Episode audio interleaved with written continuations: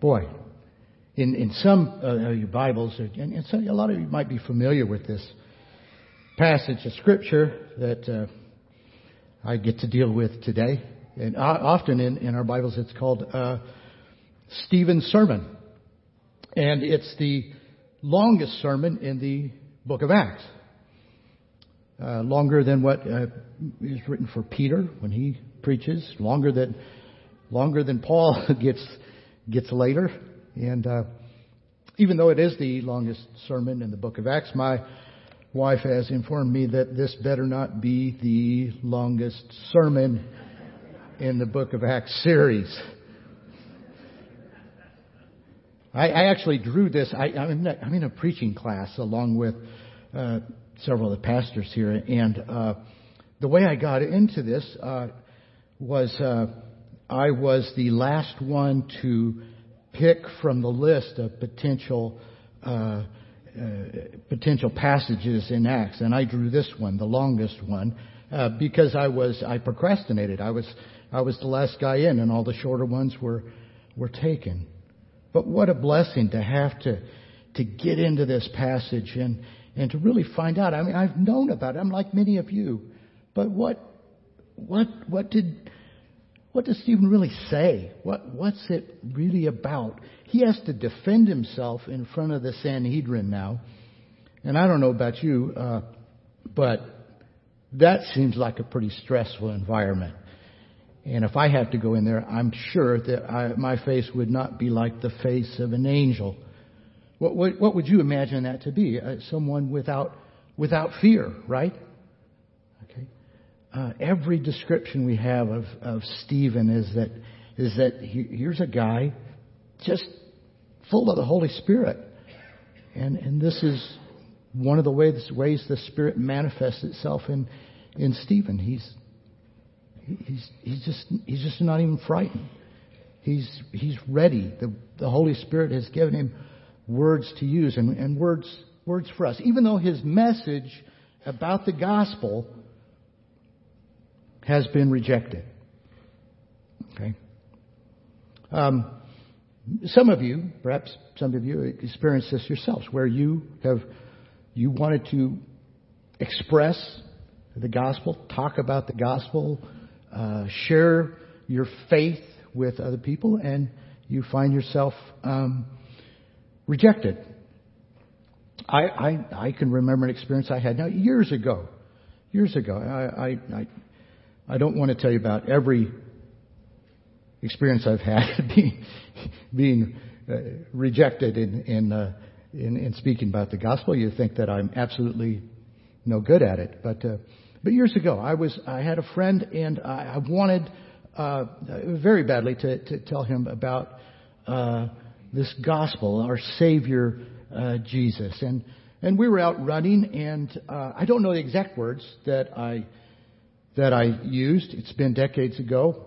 Uh, but I said, you know, um, to the to the effect, have, have you ever you ever thought about Jesus? Would you like to would you like to talk about would you like to talk about this this man uh, Jesus, or what do you think about Jesus?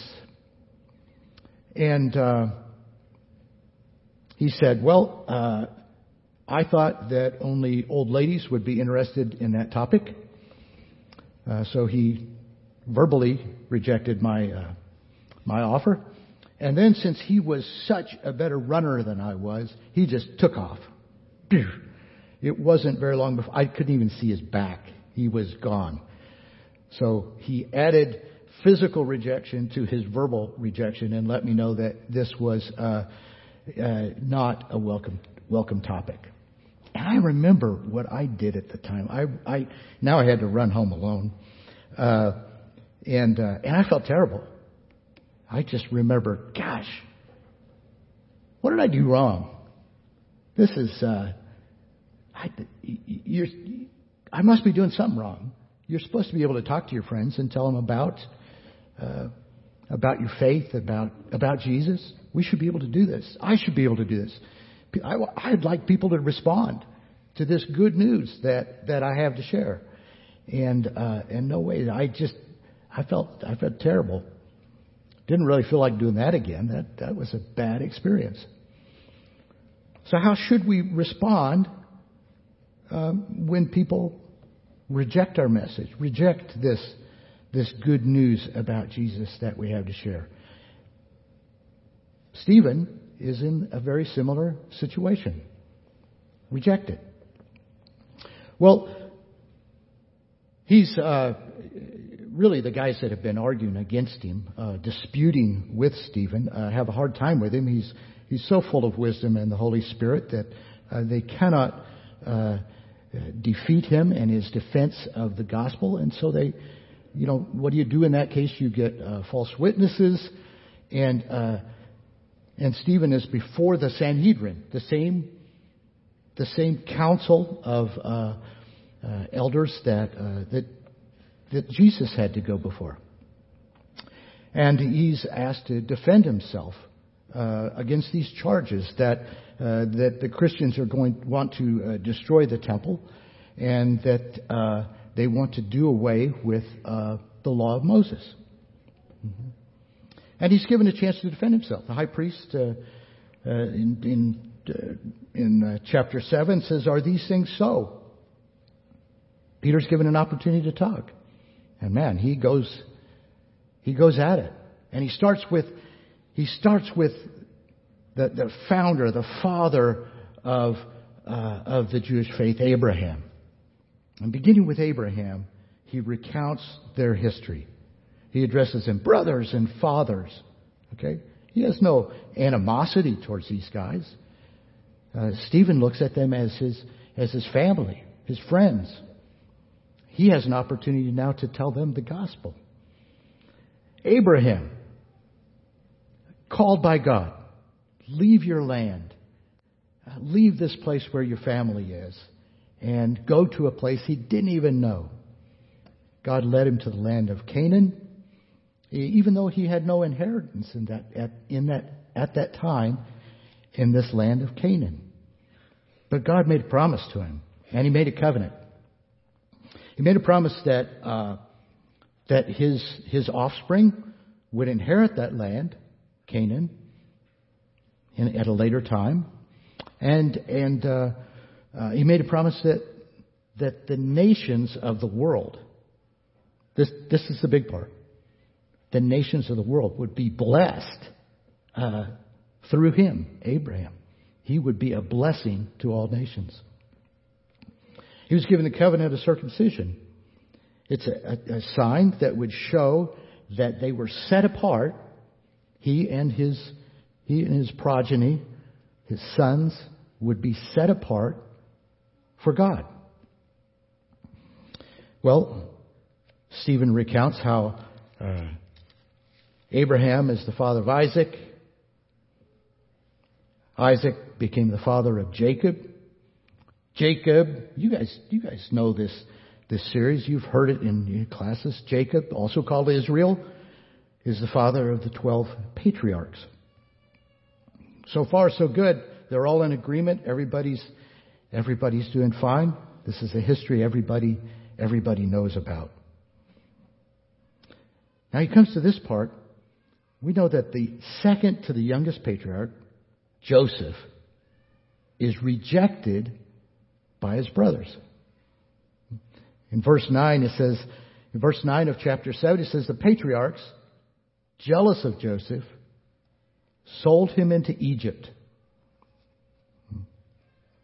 You don't get a rejection much, much worse than that, do you? When your brothers take you. They, they, there was debate among the brothers to, you know, should we kill him? Uh, thankfully, uh, Reuben, I believe, says, no, let's just put him down in this, in this pit. And uh, caravan comes by on its way to Egypt and they sell their brother into slavery. Is that rejection? This guy could be on a, you know, if this was modern day, uh, he would be on a, a talk show on TV recounting this, right? Oh, really? Man, that's that's bad. Doesn't get much worse. He goes down to the pit, and then he goes down into slavery, down into Egypt, uh, first as a slave, and then down into a prison, and then God elevates him. He elevates him to have a hearing with, with Pharaoh, interprets a dream for Pharaoh, predicts a coming famine, and gives, gives Pharaoh a plan of how to prepare for a famine that's going to come on the land. And God elevates him so that besides Pharaoh, there's no, nobody else in that land that's more powerful. He's the ruler. He's in effect the ruler of Egypt. And a famine does occur. This is years after, after Joseph has been rejected. The famine does occur, and who comes, uh, who comes to Egypt looking for food? His brothers. Their first visit, they don't recognize him. Uh, Joseph sends them back. They come back for another visit, and Joseph reveals himself to them. Okay? So let's summarize that. The one that Israel rejected, that's Joseph, becomes their deliverer. Okay? Their salvation was through, was through Joseph. The salvation they needed at this time was food, and he's the guy that provided it. You know, the first time I heard that, I thought it was a coincidence, all these things that happened. uh, no, no. God orchestrated all these things. Eventually, the, the brothers, you know, they expected to be killed. And he says to him, No, the things that you meant for evil, God meant for good. He knew you would react in that way. He knew what you were going to do. And he set me here to be the salvation of the nation. Well, Israel is in Egypt at that time. They grow, they blossom, they prosper, but eventually a new Pharaoh arises and the children of Israel are uh, placed in, they become slaves to the Egyptians. Uh, their, their slavery is, is, is so bad that eventually the, uh, the Pharaoh uh, uh, Stephen here says that he dealt shrewdly with our race and he forced our fathers to expose their infants so they would not be kept alive. Okay? Israel so fears their slaves that uh, they force them to kill their children. Now, at that time, the second, or excuse me, the third character in, in Stephen's sermon is, is brought up, and it's Moses. He says, This time Moses was born, and he was beautiful in God's sight. His mother keeps him hidden, and then when it's time to expose him, she puts him out in a basket on the river, and he is, he is taken in by Pharaoh's daughter and adopted. He grows up in Pharaoh's household and, uh, and, and is schooled in, in all the wisdom and knowledge that the Egyptians have. But still, he has he has a heart for his people, Israel. And when he's 40 years old, chapter 7, verse 23, when he was 40 years old, it came into his heart to visit his brothers, the children of Israel. And seeing one of them being wronged, he defended the oppressed man and avenged him by striking down the Egyptian. He supposed that his brothers would understand that God was giving them salvation by his hand. But they did not understand. Hmm?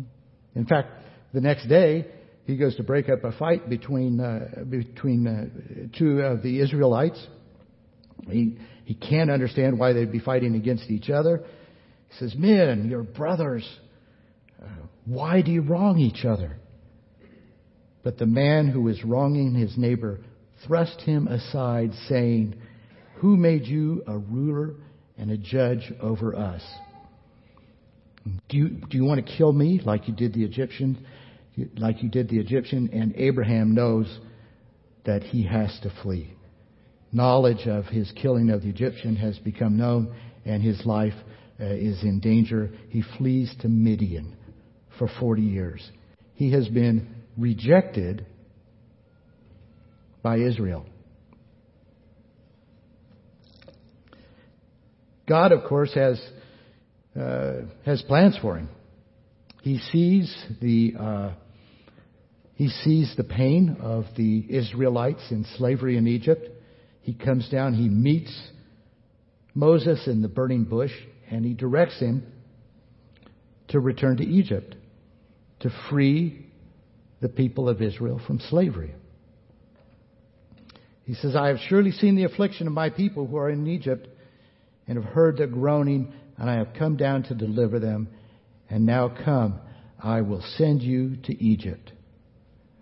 Stephen writes about him in verse 35 This Moses, whom they rejected, saying, Who made you a ruler and a judge?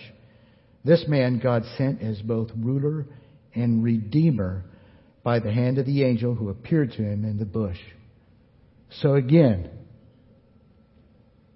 the one that Israel rejected is sent to be their deliverer.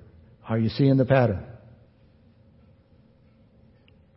God's used that rejection as a, t- as a time to prepare Moses to do this very task. Um, and this man led them out, performing wonders and signs in Egypt and at the Red Sea in the wilderness for 40 years. I might add that this is not the only time Moses endures uh, rejection by the, by the people of Israel. It happens again and again.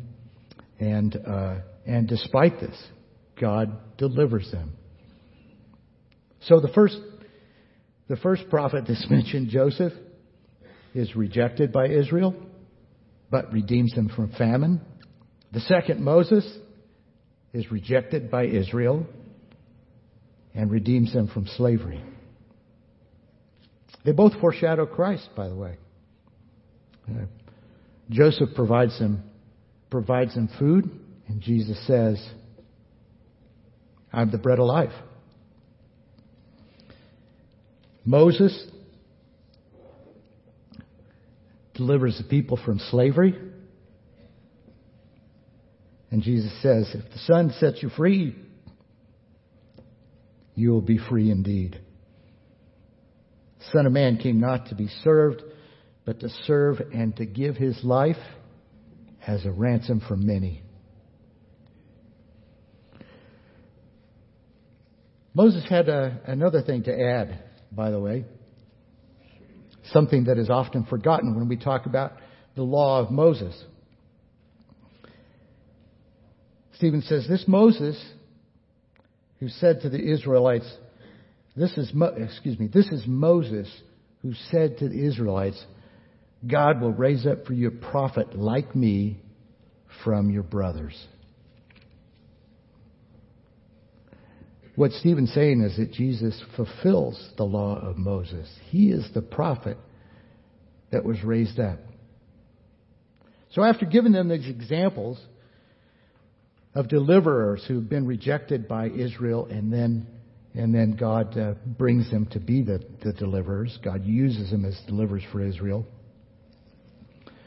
Stephen challenges him. It's almost like he's he's frustrated. You know, I, this is not the first time that that the people have have heard these things. Um, Peter's saying many of the same things in his sermons, and that all seemed to go swimmingly. The worst that happened was they got off with, uh, with a beating or two. Verse 51, Stephen brings his, his defense to an end. And he says, You stiff necked people. Wow. I don't know about you, but I'm thinking when I read that, Stephen, do you really want to? Is it really time to turn up the heat here? Shouldn't we be de escalating? Why is he doing this? But remember, uh, everything we read about Stephen is that he is absolutely led by the Holy Spirit. I need to trust what he's saying here. They're challenging him that uh, he's going to do away with the law of Moses. Well, when he says you stiff necked people, who's he quoting? Moses. The same thing he said about Israel. He says you're uncircumcised in heart and ears. He says you have these traditions, but but your heart's not set aside for God. It's not set apart for God. You resist the Holy Spirit. As your fathers did, you're doing the same thing. Which of the prophets did your fathers not persecute? And they killed those who announced beforehand the coming of the righteous one. That means the coming of the Son of Man, the coming of the Messiah. Those prophets who predicted that were persecuted. Whom you have now betrayed and murdered. He's laying at their feet. Look, that righteous one that was predicted, the one that Moses talked about, he's come. And you guys have killed him. You who received the law as delivered by angels, but you have not kept it. Like I said, Peter got away with this just fine. And thousands were added to the church, and it was a great victory. They said, Friends, what must we do to be saved? But Stephen's in a far different setting. And things really get heated up here. They heard these things, they were enraged, they ground their teeth at him. But he, full of the Holy Spirit, gazed into heaven, and he saw the glory of God. And Jesus, he sees Jesus standing at the right hand of God. And he says, Behold. And essentially, look. I see the heavens open and the Son of Man standing at the right hand of God. But they cried out with a loud voice, stopped their ears, and rushed together at him. They cast him out of the city and they stoned him. You know, this is about as nasty a scene as you're going to get. I mean, if you're going to stone somebody, really put yourself in that, in that place. You're going to pick up rocks and you're going to hit somebody with it, throw that and hit somebody with it until they're dead. Wow. You've, you've really got to work up a froth of anger to do that. It says, And the witnesses laid their garments at the feet of a young man named Saul. So this guy Saul, he's like he's like the corner man, and he's taking the robes off the fighters and sending them in there to uh, to pummel Stephen. You know, when when a crowd like that gets worked up, um, they're of two minds, really. They're wanting to do something, and they're wanting to act on that anger. And it can go either way here. A cooler head could prevail and say, wait, guys, let's, let's calm down. Let's think about this. Um, there's an alternate here. There's something else we can do. Um, or if the right guy's there, should I say the wrong guy, he's going to say, yeah, you go for it. We need to get rid of this guy. This guy's blaspheming. He deserves to die. Somebody's got to give him permission and say, You're doing the right thing. Stone this guy. And the man of the hour was Saul. And as they were stoning Stephen, he calls out, Lord Jesus, receive my spirit.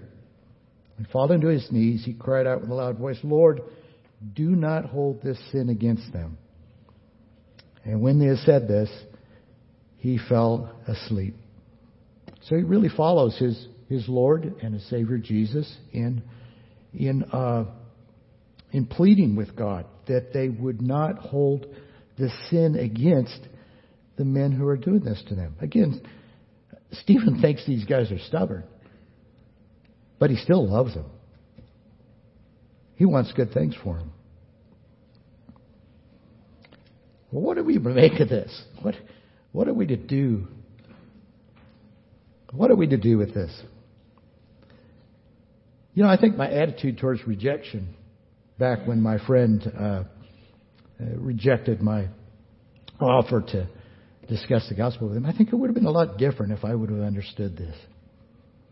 I think for a lot of people, rejection is uh, is a necessary part of their coming to faith.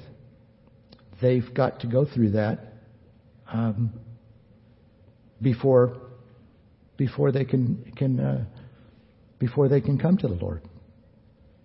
I don't think it's something that we should fear. Uh, God certainly seems to expect it, and He is at work in spite of it. After the brothers had, had rejected Joseph, uh, they assume, just assume he's gone. They have no knowledge that, in fact, God is preparing him, and he's preparing him to be their deliverer. After Moses leaves, nobody, none of the Israelites imagine that God is working in Moses' life. But indeed, he is working to prepare the entire situation for Moses to be their, their deliverer. You know, when my friend that I told you about, years, years later, um, he came to work at, at, at the same company where I was working. And we worked, we worked very closely together. All the intervening years, we were still, still good friends. Uh, very shortly after he came to work there, I, uh, I went by and we were we were doing some some work together. I was in his shop where he worked, and and I said, hey, you know, on Mondays, uh, we have this devotional time in a in a meeting room over here, and uh, if you don't you don't have to, but if you want, uh, we have a little Bible lesson there on uh, on Monday mornings, and, and you can go. And to my surprise, the next Monday he's there. Wow. What happened to this guy? So I said to him another day, hey, uh, some friends of mine, I'm not involved in it, but on Wednesdays, there's these other guys who have a Bible study at noon, lunchtime, over here in this meeting room. And if, and if you want to, uh, you know, you know some of the guys that meet there, and, and you could go to that Bible study. The next Wednesday, he shows up with a Bible. So not long after that, I uh, he, he starts going to this to this Bible study. Not long after that, I tell him, "Well, hey, uh, you know, there's another friend of ours, and uh, he has uh, a mission project that he's going on uh, over to Africa, and part of it is, is, is construction stuff, and you're very, you're very good at that, and, and he really doesn't want to work with that part of the, of the project. Would you be interested in going? And, and he goes. While he's, uh, while he's on that mission project, he has a, a wonderful encounter with, uh, with God and gives his life to Jesus. Amazing stuff. In the intervening years between the time that he rejected my offer to talk about the gospel until that time, so it might have been 10 years. God's still at work in the man's life, right? His rejection is not the final word. Praise God. In fact, it might have only been a start. So we don't fear rejection. We know it's not the last word. We have hope. I do think, though, that if uh, if I would have understood the message Stephen and the uh, how God works through rejection, one thing I wouldn't have done is is uh, uh, boo hoo myself all the way home. Okay, when I'm going, when I told you I was going home and I'm just licking my wounds all the way, uh, who was I thinking about? I was thinking about me. I think Stephen would have been uh, praying for the other guy who's carrying on his life uh, without God. I would have put the focus now, if I would went through the same encounter, I would put the focus on the other fellow and say, "Oh Lord, be with my friend, prepare him for the time that uh, that he can come to you." You know, there may be some of you today. It would not be certainly would not be unusual in a, a congregation this size that um, you're here and yet you have uh, you have rejected Jesus. You like you like being here. Maybe you like being with family, but your heart is uh, in your heart. You've you've rejected him because he is Messiah. He is a king, and uh, to accept him means that you would have to turn over your life to him, and you don't you you don't want to do that. That's uh, I understand that. I I certainly had a time like that in my life where I didn't want to do that. But now would be a good day. Today would be a good day to do that. Um, you know, there's hunger, spiritual hunger, and Jesus is the bread of life. There's sin, which enslaves us, and Jesus is the one who can set us free. And so today I would urge you to, uh, to end your rejection. Okay? And if you need help with that, I'll, I'll, I'll be around later when we're finished. And uh, would love to help you with that.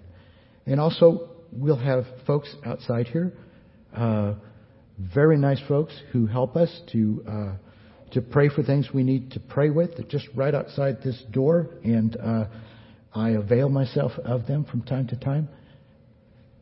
The great people who can who could help you uh, to pray about these things in in your own life. For the rest of us, uh, what hope we have! What hope we have! We're not we're not dejected by rejection. We're not, uh, we're not downcast about that. We trust God that He can use even rejection in bringing about His kingdom. Amen? Let's pray. Father God, we see, ah, we see you at work. And you work in, in ways uh, that are just unexpected to us. Uh, we so want others to know your this good news about your son. Um, help us not to fear rejection. Uh, help us to know how to act as Stephen did with uh, with compassion. Uh, with his eyes on you.